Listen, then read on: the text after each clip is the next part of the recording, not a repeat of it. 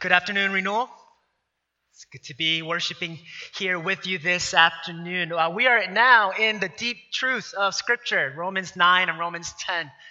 If you've been following along with us in our Romans series. So we're coming off the heights of God's promises, the promises of His love, the great height, the great chapter 8. And then we've gone down to the depths of God's infinite wisdom in chapter 9 uh, his doctrine of election and predestination. And now uh, we're in chapter 10, the implications that all of these things have for gospel proclamation. So, if you were here last week, we saw that how our salvation securely rests in God's sovereign election. And today, uh, we're going to see how, how this wondrous doctrine of election, it doesn't make us idle nor does it make us proud, but it creates in us an, an urgent desire to personally respond to this gospel and also proclaim this gospel message to the ends of the earth. So today we're going to look at this passage under three headings, three R's uh, to help us. The first is our rest in the gospel, our rest in the gospel. Secondly, our response to the gospel response, and finally, our responsibility of the gospel. And to keep in mind, uh, the first point is slightly longer than the others, but we'll go over these three R's for our passage. So, with that in mind, uh, let me pray for us, and let's together ask the Lord's help as we study His Word. God, we do praise you that you've given us this word this afternoon for us to, to know to know about your love, to know about your sovereignty, but also to know about your commands for us. Without your word, we are lost and we will not know anything about you. But we do thank you that you've given us your Bible and you freely give us your Holy Spirit so that we can understand and grasp these wondrous truths of yours. Work in our hearts. We believe that your words are the words of life. We pray this humbly in Christ's name. Amen. So, after reading a passage like chapter 9, uh, we've gotten a small glimpse of God's infinite wisdom, studying his election of believers. And so, in light of that, we might get this idea that, that predestination is arbitrary, that God is just frivolous in just choosing some to be saved and not others. Or even worse, we might think that God is malicious in the way that He doesn't choose some to be saved. But see, we're supposed to think rather that God's election is one of grace, is one of mercy, is one that we can praise Him for. And the question of whether you're going to have the right response or not is, is what baseline, what starting point that you're starting out with? You know, if you believe that all of us deserve this eternal judgment, then for God to choose someone, to choose or let that person choose his sin and his way of life apart from God to receive eternal judgment, it's not unfair, but it is just. God, in his sovereign goodwill, yet out of those people, he chooses some to be his own, and he bestows on them this undeserved grace. And so, from this, Paul, he's, he's answering an objection that we saw in chapter 9. And one of those objections are well, what about all of the Israelites in the Old Testament? Aren't they God's people? Why would God do so many things on their behalf? He would split the Red Sea and deliver them from slavery out of Egypt. He gives them the Ten Commandments, He makes His presence with them. So, how can it be that the, the nation of Israel is God's people, but yet amongst them only some are saved? Aren't all of Israel considered to be God's people? And the answer to that objection is as we've seen, no, not all ethnic Israelites are true Israelites. But the true Israelites are the ones who are descendants of Abraham, who in their faith, they believe in this gospel. It's not based on a physical, ethnic connection, but one of faith. And so Paul makes that distinction and he continues in that line of thought in chapter 10. So if you see in verse 1, he still has these unbelieving Israelites in mind. He's thinking about those who have not come to believe in the gospel. So he writes in verse 1, he says, Brothers, my heart's desire and prayer to God for them is that they may be saved. And so, following that, he writes the reason why they're not saved. And the reason here is it's not because God was frivolous or arbitrary in his election, and it's definitely not because God was malicious in letting them choose to live in their sin. But the focus here is on those unbelieving Israelites. They're responsible for choosing their life apart from God. In verse 2, Paul writes, For I bear them witness that they have a zeal for God, but not according to knowledge. For being ignorant of the righteousness of God and seeking to establish their own, they did not submit to God's righteousness. So their unbelief is due to the fact that they are zealous they work hard and they work hard to establish their own righteousness apart from what God freely gives in His grace. And while some might say that having zeal is commendable, it's all for nothing.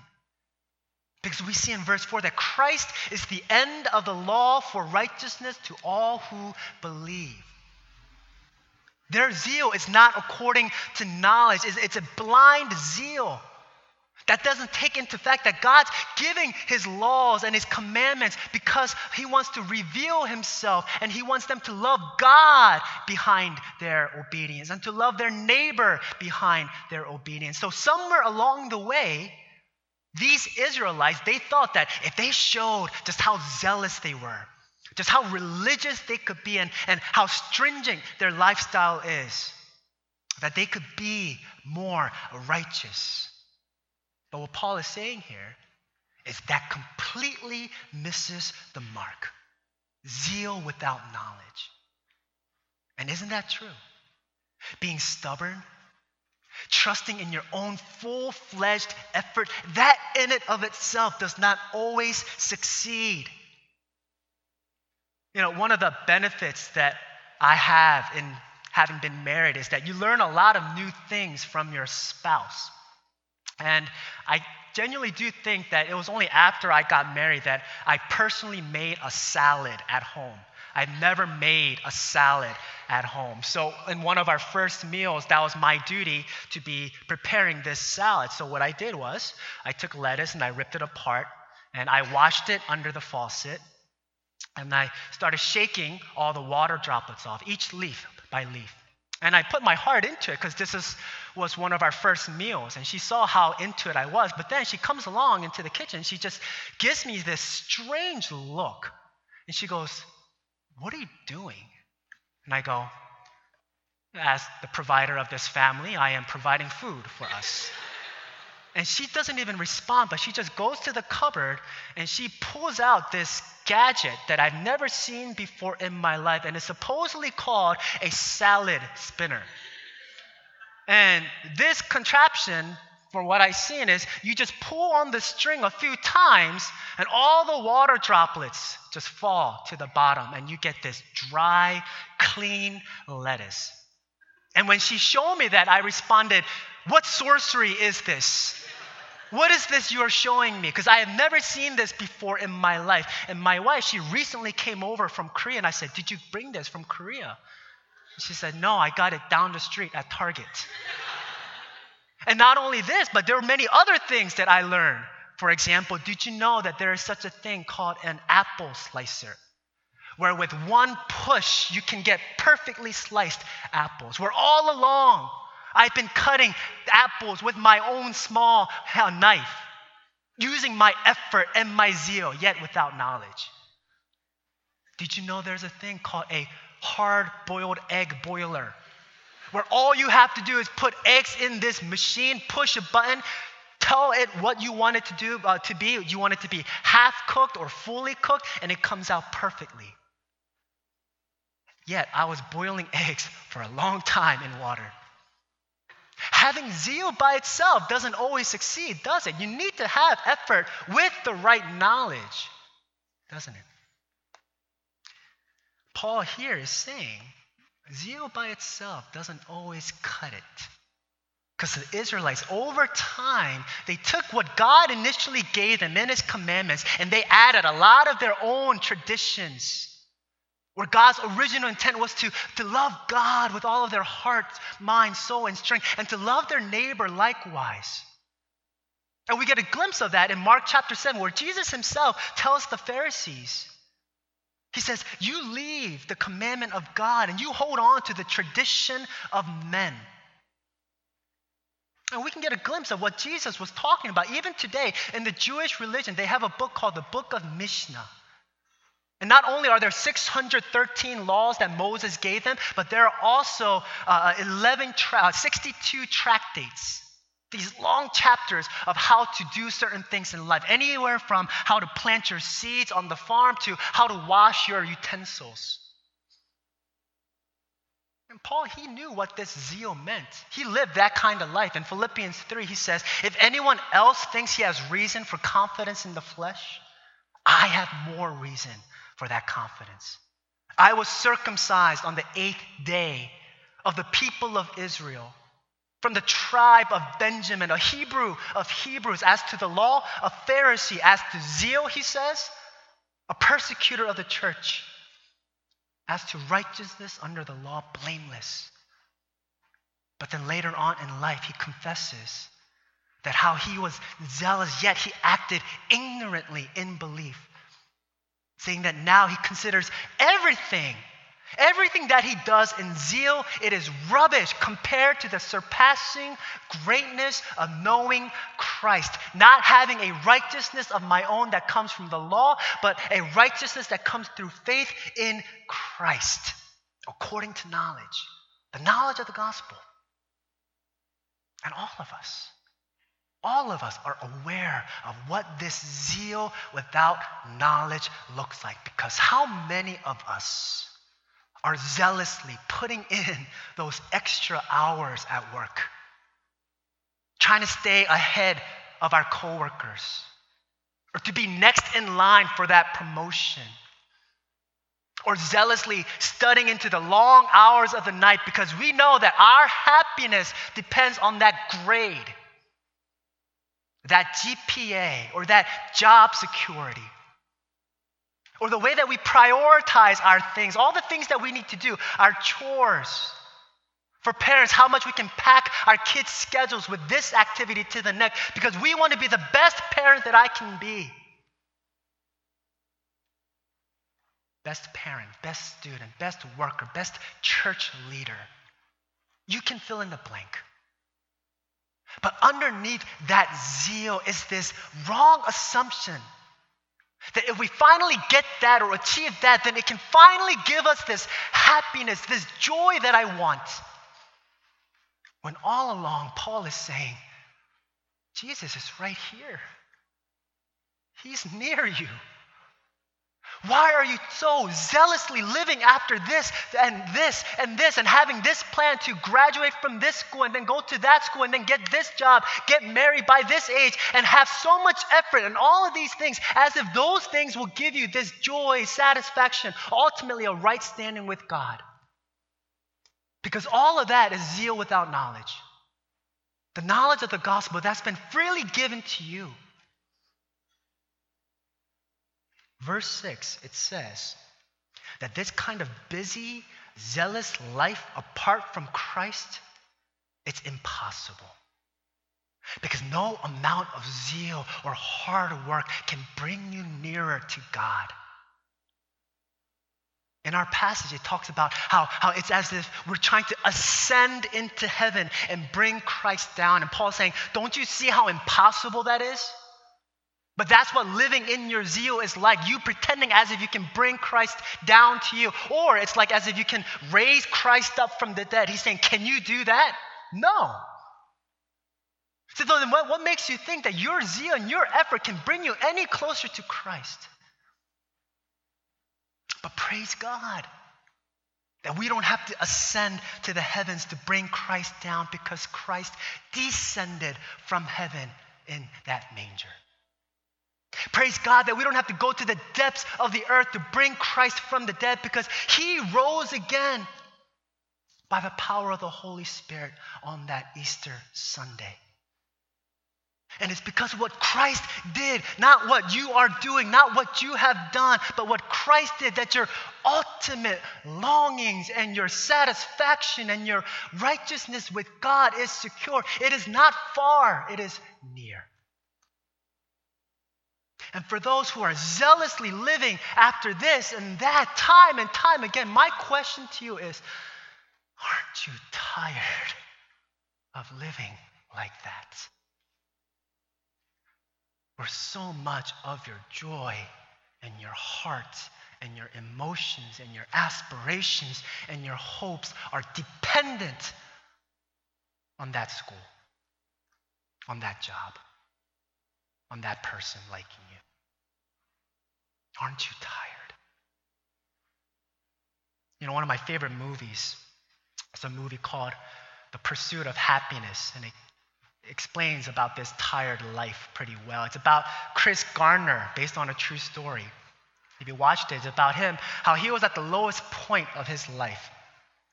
His wife had left him without a home. He's going from one place to one place looking for a place to sleep. At one point, he sleeps in the bathroom of a subway. And to make things harder, he has his son with him constantly. And the whole premise of this movie is, is, is, he's running from one place to the next, one client to the next. And the director does a great job in making you feel like you're running with him. You feel tired throughout that movie. Aren't you tired? And I wonder how many of us feel like that. Tired of increasing the level of your zeal towards your job, hoping someone recognizes you, towards your reputation, trying to present yourself to be a certain kind of person, to be lovable, or the way that you look. Because underneath all of that zeal, now, there is this wrong assumption that, that the harder you work at life, the happier you can be. But that lifestyle, brothers and sisters, is this absence of the knowledge of grace. Grace that says your standing in this life is not based upon how hard you work, but based on the gospel that says God's love for you is dependent on the work of Jesus Christ. For Jesus says, Take my yoke upon you. Learn from me. For I am gentle and lowly in heart, and you will find rest for your souls. For my yoke is easy and my burden is light. And his yoke says, No longer do you need to earn your worth. No longer do you need to substantiate yourself based on how many friends you have or how much respect you can get at work. No longer do you need to be trapped in thinking that the only way you can be loved is by doing this or being that kind of person? The gospel of Jesus Christ says, Come just as you are a sinner whose best and most zealous works are nothing but filthy rags. But give your life to him, and he will give you robes of righteousness. For Christ is the end of the law for righteousness for those who believe. There's one point in that movie where you feel like you're not running anymore. And it's right after Chris Garner and his son barely make the cut to sleep in this homeless shelter. And before they have dinner, they're at this worship service at the shelter. And as the pastor is preaching and as the choir sing, sings, he's holding on to his son very tightly. And if you picked up the words of the song that they're singing, they're singing a gospel song by Mahalia Jackson. And it goes, Lord, don't move that mountain, but give me strength to climb. Lord, don't move that stumbling block, but lead me around it. And right after that verse, the soloist comes in. And do you know what she sings? Because you promised me you will meet me at the altar of grace. So then, it depends not on human will or exertion, but on God who has mercy. Romans 9 16. And so rather than trying to climb whatever mountain that is in front of you with your own strength and your zeal, under this assumption that if you get this, if you finally accomplish that, then you'll be happy, come to the altar of grace that's available for you right now. That says, My grace is sufficient for you. And don't be tired any longer. And rest in this gospel that God has prepared for you. Amen. That's the first point. Our second point will be our response to the gospel. Our response to the gospel. So, coming off the tails of Romans 9 and this doctrine of election into our chapter here, we have to consider that there's a shift, a shift of vantage points here. In chapter 9, we were given a small glimpse of God's infinite wisdom considering things like election and predestination. But that's a doctrine that you and I, we're not supposed to dwell in that for too long. Why? Because we will never fully comprehend the depths of his wisdom in election. Now, Rick Warren, a pastor, he once said, you know, trying to fully understand all that is of God's knowledge, especially when it comes to these kinds of things, it's like you trying to explain the concept of the internet to an ant. Just can't happen. It cannot fully understand your ways. And likewise, the longer we try to dwell out of our curiosity, trying to figure God out, trying to calculate it, it's going to be like us trying to understand something that we cannot. John Calvin says, you know, if it's more out of your curiosity that you're uh, diving into this doctrine of election, it's like as if you're entering a maze and there's no way out. And you will be there forever. What happens in chapter 10 now, now that we got a glimpse of God's wisdom, is that now we're starting to look at the other side of things, our side, the human side. Questions such as where do we fit in? Where does human responsibility fit in, especially when it comes to the gospel, especially when it comes to evangelism? And so that's what we're going to be focusing on here. Because when we think about doctrine of election, one of the thoughts that can paralyze many of us is the question of, you know, if it's ultimately God's mercy and God's goodwill to save some, then what if I'm not one of his elect?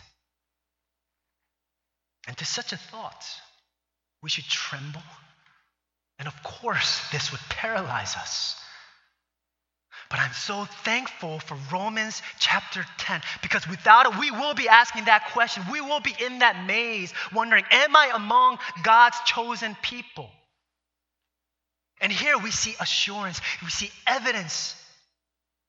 And Paul saying that our response to the gospel and our responsibility of this gospel, that's going to be the assurance that we can go to. And the first assurance he gives us is in verse 9. If you look, he says, if you confess with your mouth that Jesus is Lord and you believe in your heart that God raised him from the dead, here it is, you will be saved. Trust in that. For what the heart with the heart one believes and is justified, and with the mouth one confesses and is saved. And hold on to this, for the scripture says, everyone who believes in him will not be put to shame. Do you see the assurance here? That when you start wondering, am I a part? Am I among God's elect? You go to this and say, Do I believe in my heart? Do I confess that Christ is Lord? And if you respond in this manner, you can have confidence. Confidence that you will not be put to shame, that you will be saved. And that's the evidence that we can go to of our response to the gospel, of us coming to Jesus alone for our righteousness. Jesus himself says in John chapter 6 Whoever comes to me, I will never cast out. So, what are you trying to hold on to? To understand the depths of his election?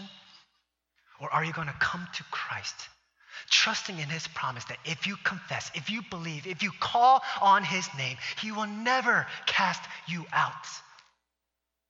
Because having a peek into God's infinite wisdom in chapter 9, of course, we want something tangible, right? Something concrete that we can turn to so that we can be assured. And Paul writes the most concrete way we can have that assurance. Believe in your heart. Confess with your mouth that Jesus is Lord and that God raised him from the dead. And what he's writing here, he's not writing some, some magical formula or some incantation. It's not as if you can recite a certain combination of words and that's what saves you. But what he's doing is he's describing the effects. The effects of, of what happens when receives Christ as their Lord and Savior. First, there's an internal conviction a belief that yes, Jesus Christ is God. not only is he the Lord of the universe, but he's the Lord of my life. And I believe that Jesus of Nazareth, he came to earth. He lived the perfect life that I could not live, even with my zeal, even with my effort. And he died on the cross for my sins. And he rose again on the third day, defeating sin and death. You believe that in your heart. And you confess that with your mouth that Jesus is Lord, that He is your Savior. And so you call on the name of Jesus. You have those two things. Then you can have confidence. And these two things, they're, they're two things of the same coin, two sides. You can't have one with the other. But now, have you noticed what is not being saved? It's not just knowing about Jesus. It's not knowing all the doctrines of Scripture inside and out. It's not living zealously for something, as we saw earlier, but it's a decision. A decision that calls for a response. And my question is have you made that decision? Saying, Yes, I believe this. I believe this with all of my heart. And have you confessed that with your mouth? Jesus is Lord, the Savior of my life. One of the things that we do when we do evangelism training here at Renewal is when you present the gospel, make sure you present them with a decision. Will you receive Jesus Christ as your Lord and Savior? Because the point of sharing the gospel is not to fill their heads with knowledge about the gospel, is not to give them more information, but is to present them with Jesus Christ Himself. And with that comes a claim, a claim on your life, and there is a decision that has to be made. It's not to fill our heads with knowledge. It's not having gone to church for however many years. It's not learning about the gospel. It's not having served church. It's not attending community groups. That in itself is not it. But perhaps in all of these things, and all of the things that God is giving to you, maybe in those things, Jesus Himself is presenting this gospel to you to make this decision. And has he made himself near to you? And I believe the answer is yes. And perhaps you sitting here this morning is proof of that. Of how Jesus is showing himself to be near you, showing himself through you, through your time here at Renewal. Perhaps through somebody here at church. Because he has made known to you this gospel of grace. And now he presents you with a decision. He has been near all along. You know, a pastor once said, We don't have to soar to heaven, nor do we have to plunge into the abyss. For Christ, the Son of God, has condescended to come down from the celestial heights so that he may dwell among us. He's risen from the dead, conquering sin and death for us. Yes, the gospel is near to us. And then he says, now pause. Pause and think about what is being said. How the gospel is near you. How you have the English Bible in your hands. That the gospel is preached at your own doors, that we have the creeds, the prayers, the liturgy, they're framed and uttered in your own language. And he says, Do you see how Jesus has made himself near to you today? And if you haven't made that decision, make that decision today, as the writer of Hebrews says, today, if you hear his voice, decide Jesus is Lord, he is my Savior. I pray and hope that you're not one of those who simply come to church, get filled with knowledge about Christ, about the gospel, about all of these things, but never personally made that decision, saying, He is my Lord, my Savior. D.L. Moody was a well known pastor in the late 1800s. Once he preached to the, to the largest congregation he ever preached at in Chicago. And it was on a Sunday night. And the title of his message was entitled, What Shall I Do Then with Jesus Christ? What shall I do? And at the conclusion of his sermon, he said to his congregants, He says, I want you to go home and think about what I just preached to you. And come next Sunday, and I'm going to tell you what we must do to receive Christ as our Savior. He was giving them a cliffhanger so that they could think about it and come really anticipating of how to receive Christ. He preached that sermon on October 8th, 1871. And the reason why we know that date is because that was the same night that the Great Chicago Fire had happened. And many of his congregants did not come back that week. And to his dying day, D.L. Moody says he regrets not asking not giving this decision to his congregants. Will you receive Jesus Christ as your Lord and Savior? If you never made that decision to believe, do so. Today is the day. Do not harden your hearts. Perhaps during our time of prayer after the message, you can confess with your mouth, you can believe in your heart that Jesus is your Savior. And if afterwards you want to talk about what this means to any one of us, we're here. But do not leave this place simply just knowing about Him, but embracing Him as your own. Finally, our responsibility of the gospel. Our responsibility of the gospel. If you look at verse 14, now we're starting to go into the second half of this chapter.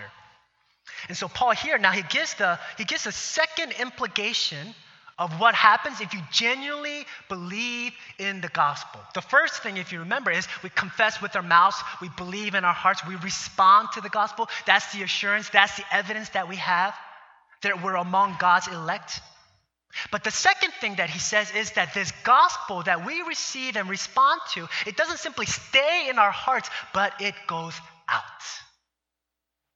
The gospel that comes near to us, it in turn goes out from us. And so he asks these questions How will then people call on Jesus if they haven't believed? How can they believe if they never heard of Jesus? How can they hear this gospel without someone preaching? And how are they to preach unless they are sent?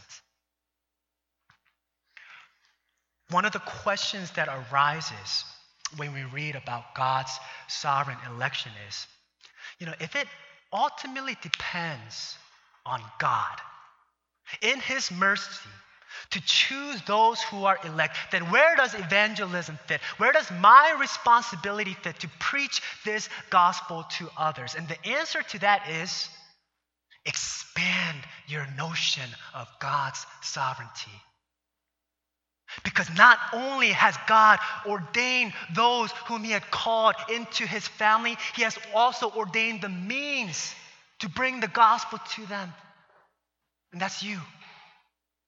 If you think about it, an author of a book, not only does he write the conclusion of the story, he also writes the beginning, the middle, and the end, and he writes the progression of the narrative. And in that progression of the narrative, he puts your name as the means, the means to bring this gospel to those whom he had called. He's sovereign over both. Sovereign over the ends, sovereign over the means. And so these two ideas of God's sovereignty and our responsibility, they do not contradict each other. They both must be upheld. As it is often said, both are true. Just as it is true that light can consist of particles and at the same time consist of waves. Neither dismisses the other, but both must be upheld. And so, evidence, the evidence that you've personally received this gospel, shows in the concern that you have for those who have not yet heard it. Do you have that? And when we start thinking about these things, we have to be careful. We have to be careful about the way that we phrase these questions because perhaps we have asked questions such as, you know what, is it fair that there's people who haven't heard the gospel and yet they're going to face eternal judgment? That's unfair, right? And to answer that, it depends. It depends what your baseline is. If your starting point is that all of us deserve salvation and all of us deserve mercy and grace, your question is valid. It is unfair. But we saw in Romans 1 that is not the baseline we are to start with. But the baseline that we are to start with is not only them, but even us. All of us deserve eternal judgment and hell. And if we start with that baseline, our question changes from how come they don't get to go to heaven with how come I get to go to heaven? It changes from why not them to why me? And then we'll start asking the same questions that Paul is asking. How then? How then will they believe if they haven't heard the gospel? If no one is preaching the gospel to them, if we're not sent to them, how are they going to know? How beautiful are the feet of those who preach the good news.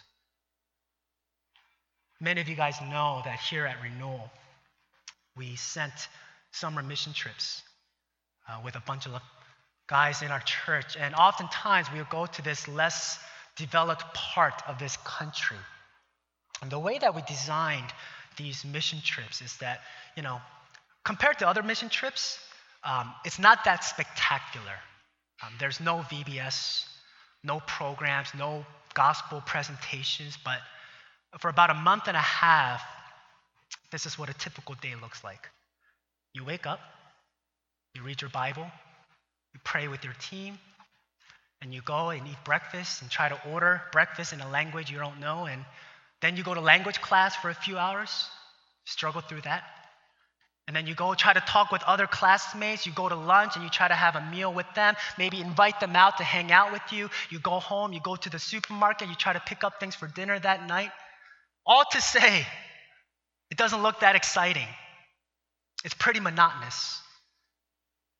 But I always wondered how, even though there hasn't been these great spiritual revivals or these spectacular experiences, every single one of us, we come from that trip and our hearts are on fire to share this gospel. And I started asking why. What was it about these trips? It's not like we did something uh, spectacular. To be honest, it wasn't that great on the outside. At the most, we get to share the gospel with one or two people, Lord willing. And, but when we come back, we have this, this urgency, the same urgency that Paul has. Why is that? And this is my, this is my best shot at answering that question. There are 7 billion people in the world today. And out of those 7 billion, there's about 3.5 billion people who have no access to the gospel. We call them unreached. They're not just unbelievers, they're unreached, meaning there is no Bible for them, there is no pastor for them, there is no church, no Christian in their area. Meaning that many of them will never even hear the name of Jesus before they die. That's a little less than half of the world's population. And in the country that we were in, if you do the math, there's about one pastor or 10,000 Christians. That means there's about one pastor for 300,000 non Christians. You don't even walk by 300,000 people in a lifetime, let alone one pastor be responsible for the salvation of 300,000. And around the world, that's 70,000 people dying every day without once hearing about Jesus. And I think that the reason why these teams come back from these trips with this desire to share the gospel is because, because during their time there, they're brushing shoulders with these 3.11 billion people. They're walking by them.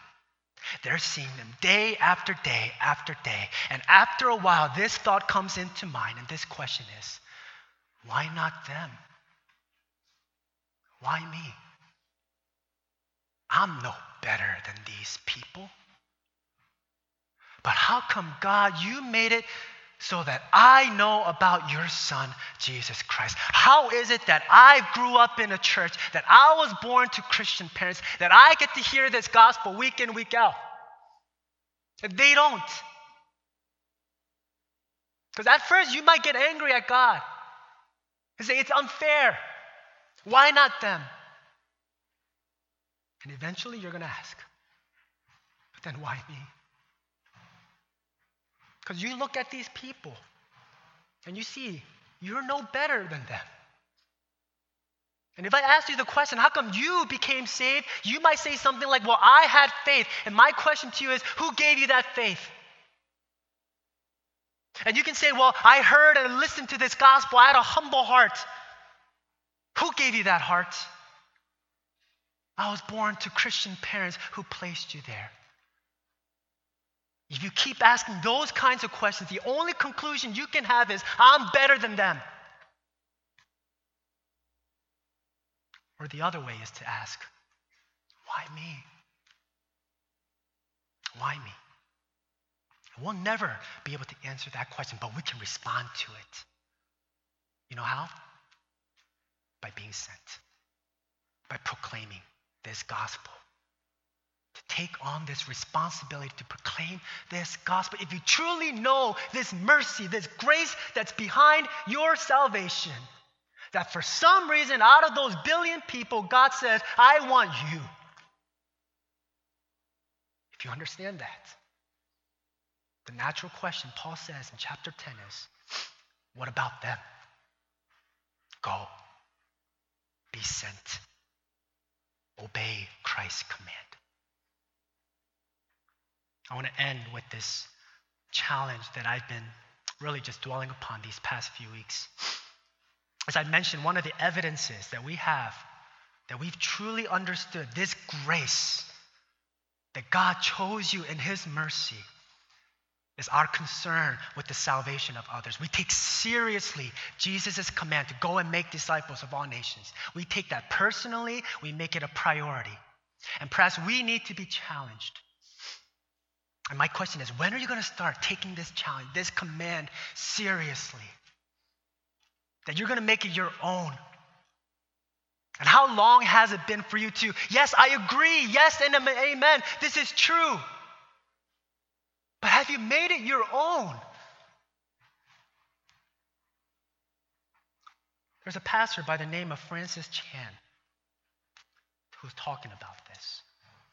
And he says that Jesus' command for us in these passages is for us to intentionally and to actively go and make disciples. And he says it's funny how in the church, that when Jesus says to do something, we think we just have to memorize it.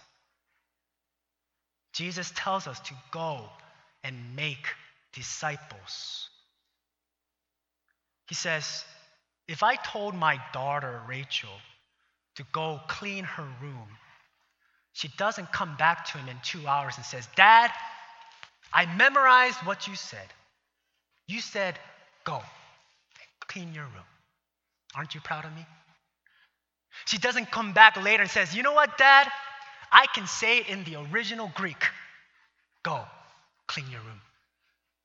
She doesn't go, You know what, Dad? I'm going to invite some friends over. We're going to have a study on what it means if I clean my room. and maybe get some bubble tea afterwards. And he says, My daughter knows better than that.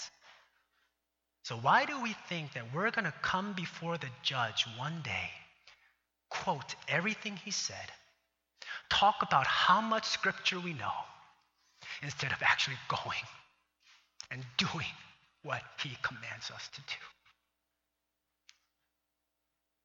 God has sovereignly, in his grace, brought this gospel to you for some reason that I do not know. But I do know this that is so that it can go far. Far to those people who have not yet heard. And He has sovereignly given you the privilege, a privilege that He doesn't even give angels. They don't get this privilege, we do. To go actively, intentionally, sending, even ourselves being sent. How beautiful are the feet of those who bring the news of the gospel, who have not yet heard the name of Jesus. Let's pray.